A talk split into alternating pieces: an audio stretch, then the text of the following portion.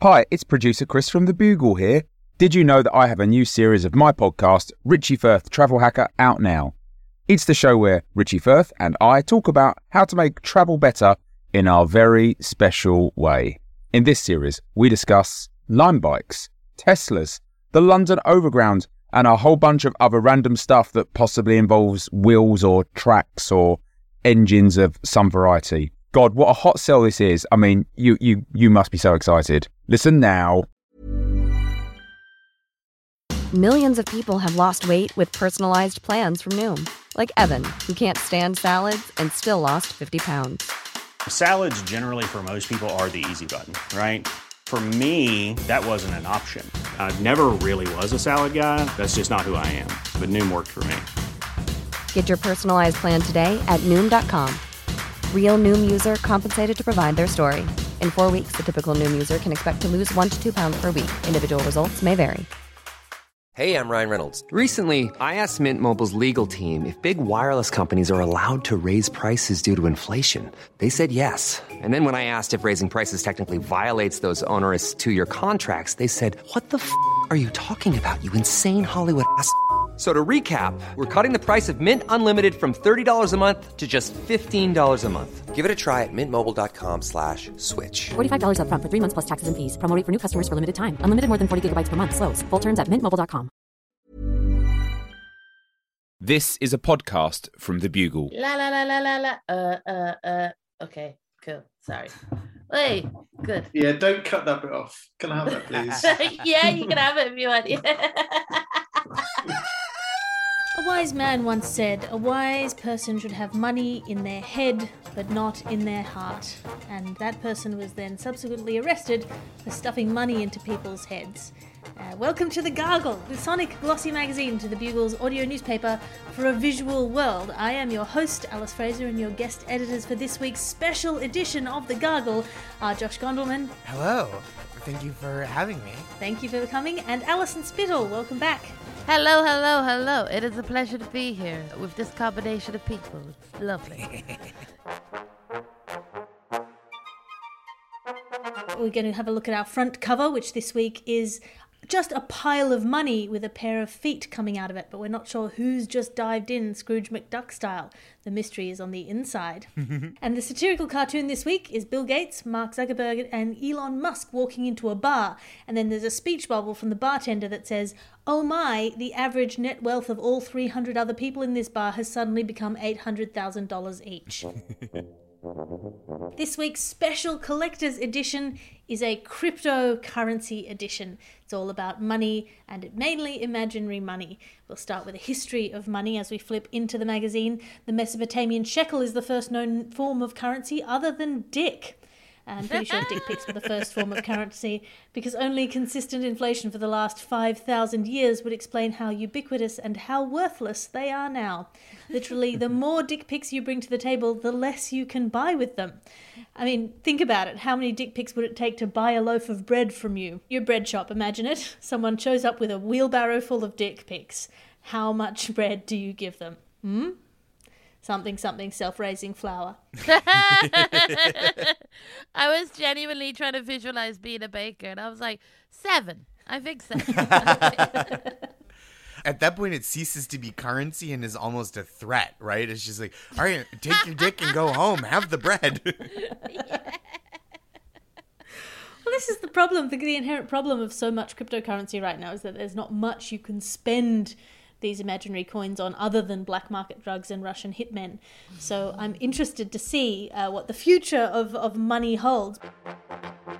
So this is our cryptocurrency edition, and I just want to get from our two wonderful guest editors, uh, Alison Spittle. What do you define cryptocurrency as? what do I define cryptocurrency as? It's a type of currency that uh, a man would talk to me about, and then I would walk away from. It's sorry, cryptocurrency is cryptocurrency. I think I've said this before in this podcast, but it is like the live, laugh, love uh, for men. You know, uh, investing in crypto cryptocurrency. I feel it's a I feel it's a very like a masculine male vibe off it, and therefore I've ignored it for a long time. but uh, yeah, that's how I would describe cryptocurrency. Yeah. Something that men talk about and I, I glaze over when I think about it. But it's imaginary money, Yeah. isn't it? Yeah. Josh Gondelman, how do you define cryptocurrency? So this has changed over time for me because cryptocurrency is kind of like a unique money that only some people can access and that others can't access, right? Mm-hmm. Like it, it it's specific identity. So until I was like 31, to me that was any money. But it is it's kind it's kind of a, a technologically encoded currency that you just kind of have and it gains or loses value based on whims and you don't spend it. It to me it's like the stock market if like the matrix had its own stock market is what i feel like For me, I think uh, cryptocurrency is the idea that money, real money nowadays, is so integrated with like corruptible systems of control and regulation that are within the mm-hmm. fist of an untitled few who own it all and won't share it out. And crypto converts are people who want that, but they're the ones in charge. Mm-hmm. Right. It's like, mm. what if we replicated our current financial system, but on your phone and with 11 guys from Reddit at the top? I feel kind of bad about how I described cryptocurrency earlier, and I was just, it's just when I don't know enough about a subject, I just attack men en masse. and uh, that's, that's my. No, you, you, you're not wrong, Alison Spittle. The problem is really the fact that Bitcoin has worked so well and has now, you know, accrued this kind of value was always a fing gamble. So while some of the people who have been made wealthy by Bitcoin were smart, forward-thinking tech heads who are really interested in the ways in which the technology could uh, have potential for the future, most other people who bought Bitcoin were just people who'd been carpetbagged by some tech bro podcaster high on hair growth supplements into throwing their money into a badly understood black hole that just happened to work out for them, and now they think they're smart. what we need is gender parity, right? We need to promote gender parity in cryptocurrency. So I prop- we need kind of like a lean in girl Amazing. boss. Women can be as horrible as men. uh, so I propose, and this might not be popular, politically correct. We have Bitcoin, the cryptocurrency for CEOs. Amazing. Amazing.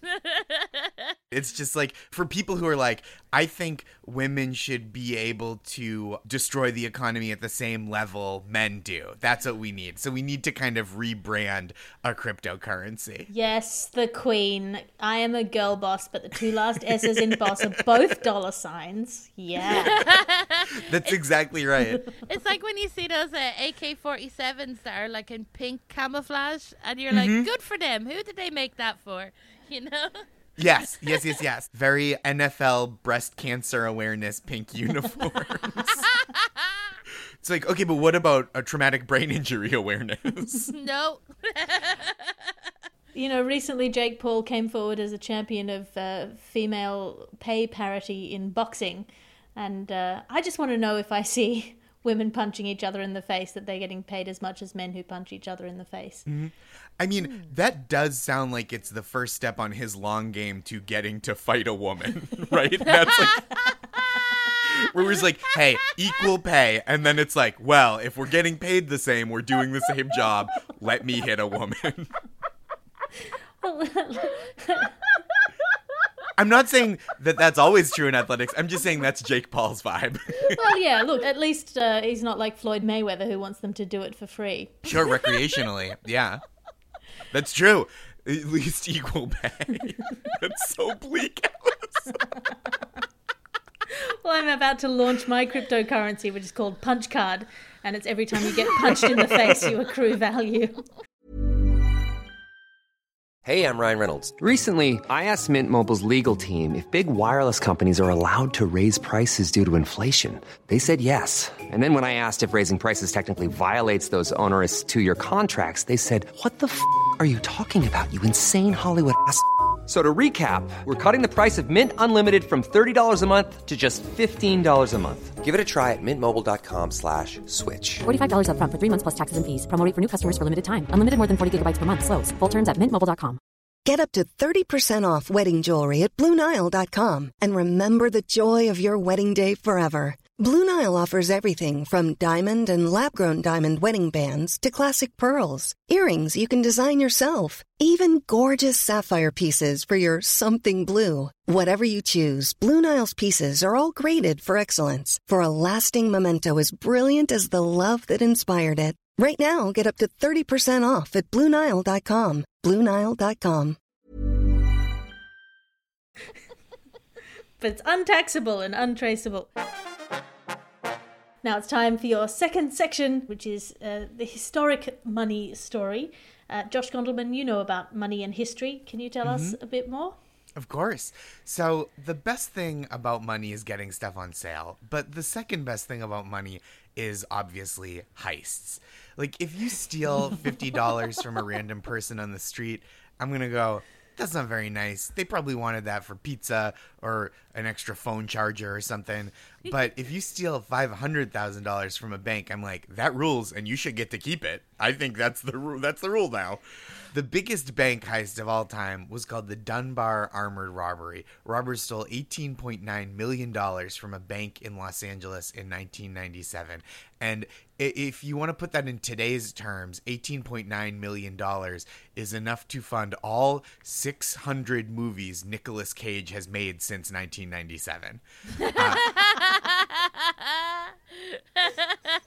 The criminals got caught because one of them paid a real estate broker with a stack of cash bound with one of the original currency straps that traced them back to the scene of the crime.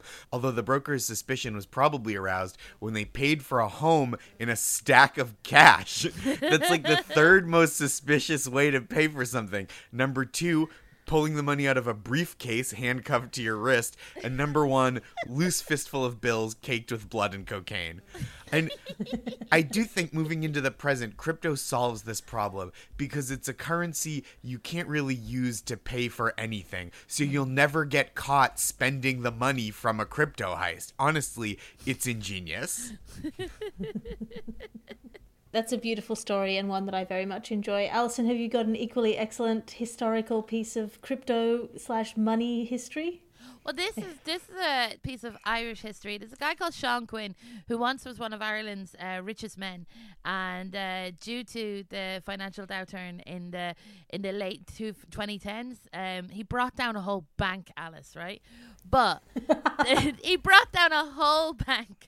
But they say right uh, round where he is from, his village, they say that his whole downfall was due to a fairy's revenge right? He built that i and i believe it. He built a hotel uh, in his local town and he had to there was a megalithic tomb in the middle of this field that he was going to build his hotel on.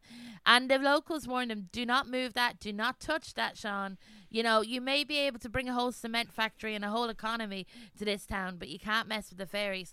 So he he moved the megalithic tomb to make way for his luxury hotel and it's like it's like the plot of a Disney film, right? And then people are convinced that the whole late 2000s uh, financial downturn is due to Sean Quinn pissing off those fairies, and I believe them.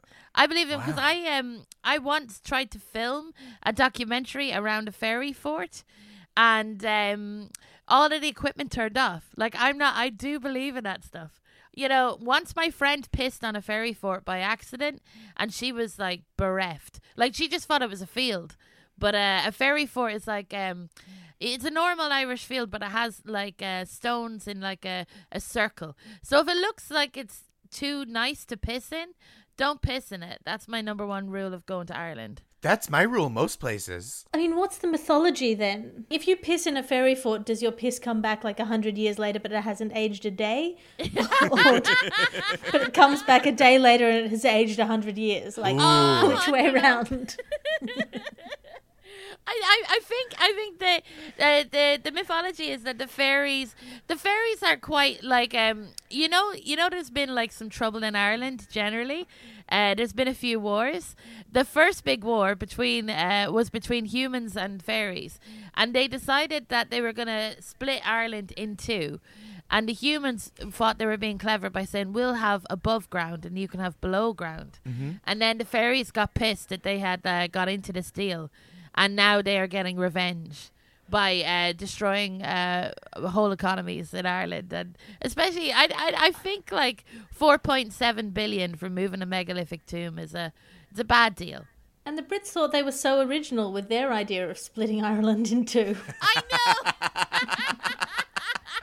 this is such an I, I don't mean this offensively i'm dazzled Yeah. by this story it's such like a uh wonderful mythic irish story. Like i wish in the states we had stuff like that where our financial collapses are just like a bunch of banks gave out subprime mortgage loans. Like i wish it were fairies Yeah, it's like it's kind of funny because like I get weirdly offended like, by when Murder She Wrote does an Irish special, and I'm like, mm-hmm. that's not our country at all. And then I'm going, fairies brought the financial mm-hmm. crisis. You know, I can't have it both ways, Josh. I can't. I try, but yeah, you hard. deserve it both ways I know. It's like it's like I do. That is all the time we have for our history of money section, because time is money, and now it's time for your ads. Your ad section now, because open brackets, insert your own joke about capitalism here, or email me for premium access to this punchline, close brackets. And this episode of the podcast is brought to you by Cryptocurrency Investment Advice. For those of you planning to use your imaginary money to buy a super yacht, remember, as of the time of this broadcast, 14.9 super yachts will buy you one Bitcoin or 8,400 Dogecoins, which is the equivalent of one whole episode of The Gargle. Earlier this year, Sotheby's has decided to sell some NFTs, lending them legitimacy just as everyone else decided they were garbage. They teamed up with an anonymous artist called Pak. Uh, buyers were able to purchase as many copies as they wanted of a Pak work, which featured a single silvery geometric cube for $500 each. Now, on sale, the tears each purchaser spent on realizing they had just wasted $500 on an imaginary piece of boring art. Like, it could have been anything. Literally, it's imaginary. The sky's the limit. The limit is your imagination, and you imagined a fing cube. All of those tears add up to about half a glass of water. I didn't think we'd get it for a second time, but I was like, yes.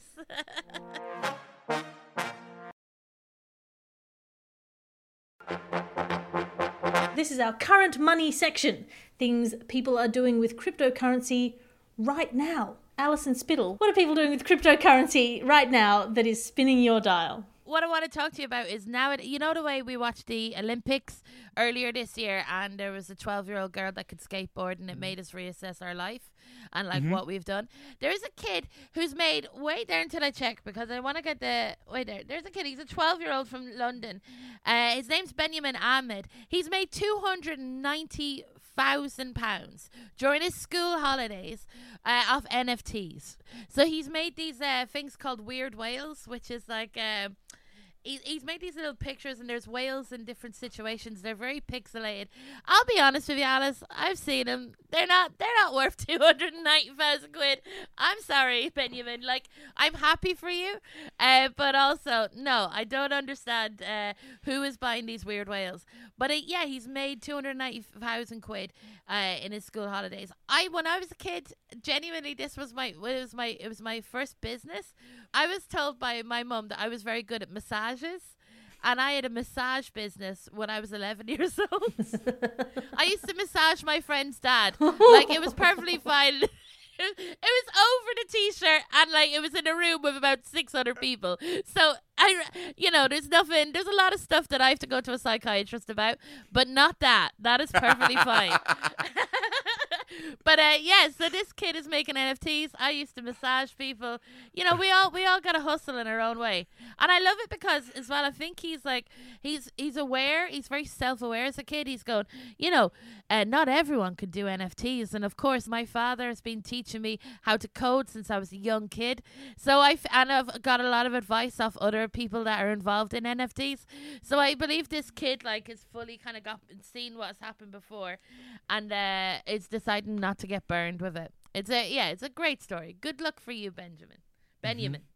And Josh Gondelman, what are people doing with cryptocurrency that's making you excited right now? Oh gosh. Well, first of all, I think that's a wonderful story. I think uh, I would pay 200 whatever thousand dollars for a child's art just because it comes in a way you don't have to put on your refrigerator right like an nft you you can't just display like that and it's worth the money because it's like yeah oh yeah your ugly whales are uh they're they're on the blockchain why we, of course that's why we're not putting them up on the wall Oh my god, Josh, this is genius. I am going Mm-hmm. to do this to my child when they bring home a piece of art. I'll say, This is so good, I'm going to buy an NFT I'm gonna of make it. an NFT and of then it, yep. s- Stick it in the bin and keep the NFT forever. that's the new I mean- wave of parenting Don't get me wrong, I love the idea of NFTs. It's potentially incredible technology with implications for copyright and for the future and for the economy, but so many of the uses of it are so fing dumb. It is hmm. genuinely beyond the capacity of the human mind to encompass how dumb they are. Wow, that is a perfect transition into the story that I'd like to talk about.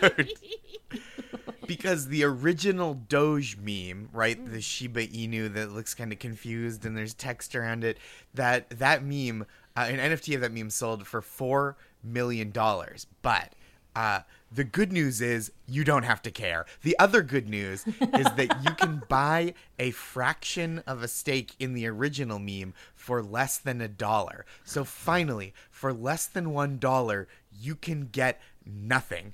We've now figured out how to divide by zero. This is a mathematical blockbuster, is what this is. And you don't even have to buy NFTs. That's what's great about them, right? They exist and people are spending all this money, but you don't have to buy them. I just tell people I own NFTs and it's not impressive, but it does end a lot of awkward conversations where people go, What have you been doing? I go, I've been getting really into spending all my money on blockchain art. And they go, No further questions. Um, paying for NFTs is such rich person shit. That's what gets me. It's like, hey, I spent $4 million on the idea of a thing that isn't good but was already free. I'm all in. Well, I desperately want to break into the uh, abstract NFT market and find out really if the look on his face really was priceless.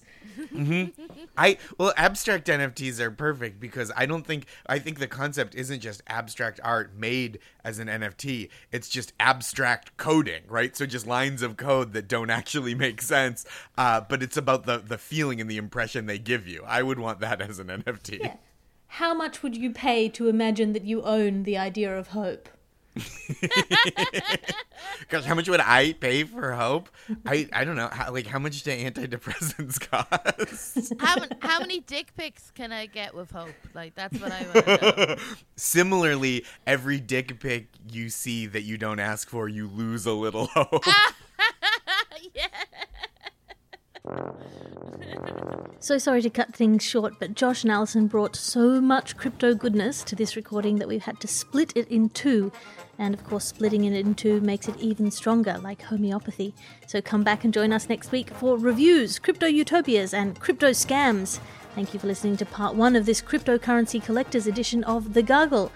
I'm Alice Fraser. Find me online at, at alliterative on Twitter and Instagram. That's L-I-T-E-R-A-T-I-V-E. Or support me on Patreon at patreon.com slash Alice Fraser. That's a one-stop shop for all of my stand-up specials, podcasts, blogs, and my weekly Tea with Alice salons. This is a Bugle podcast and Alice Fraser production. Your editor is Ped Hunter. Your executive producer is Chris Skinner. And I'll talk to you again next week. You can listen to other programs from The Bugle, including The Bugle, The Last Post, Tiny Revolutions, and The Gargle, wherever you find your podcasts.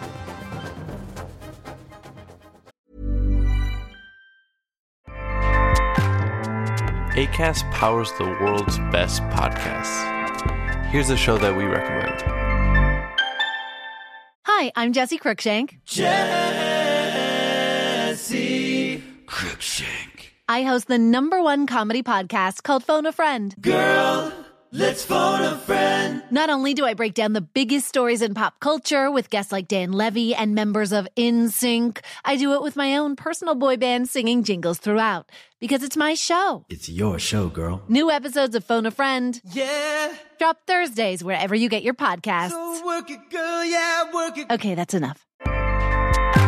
ACAST helps creators launch, grow, and monetize their podcasts everywhere. ACAST.com.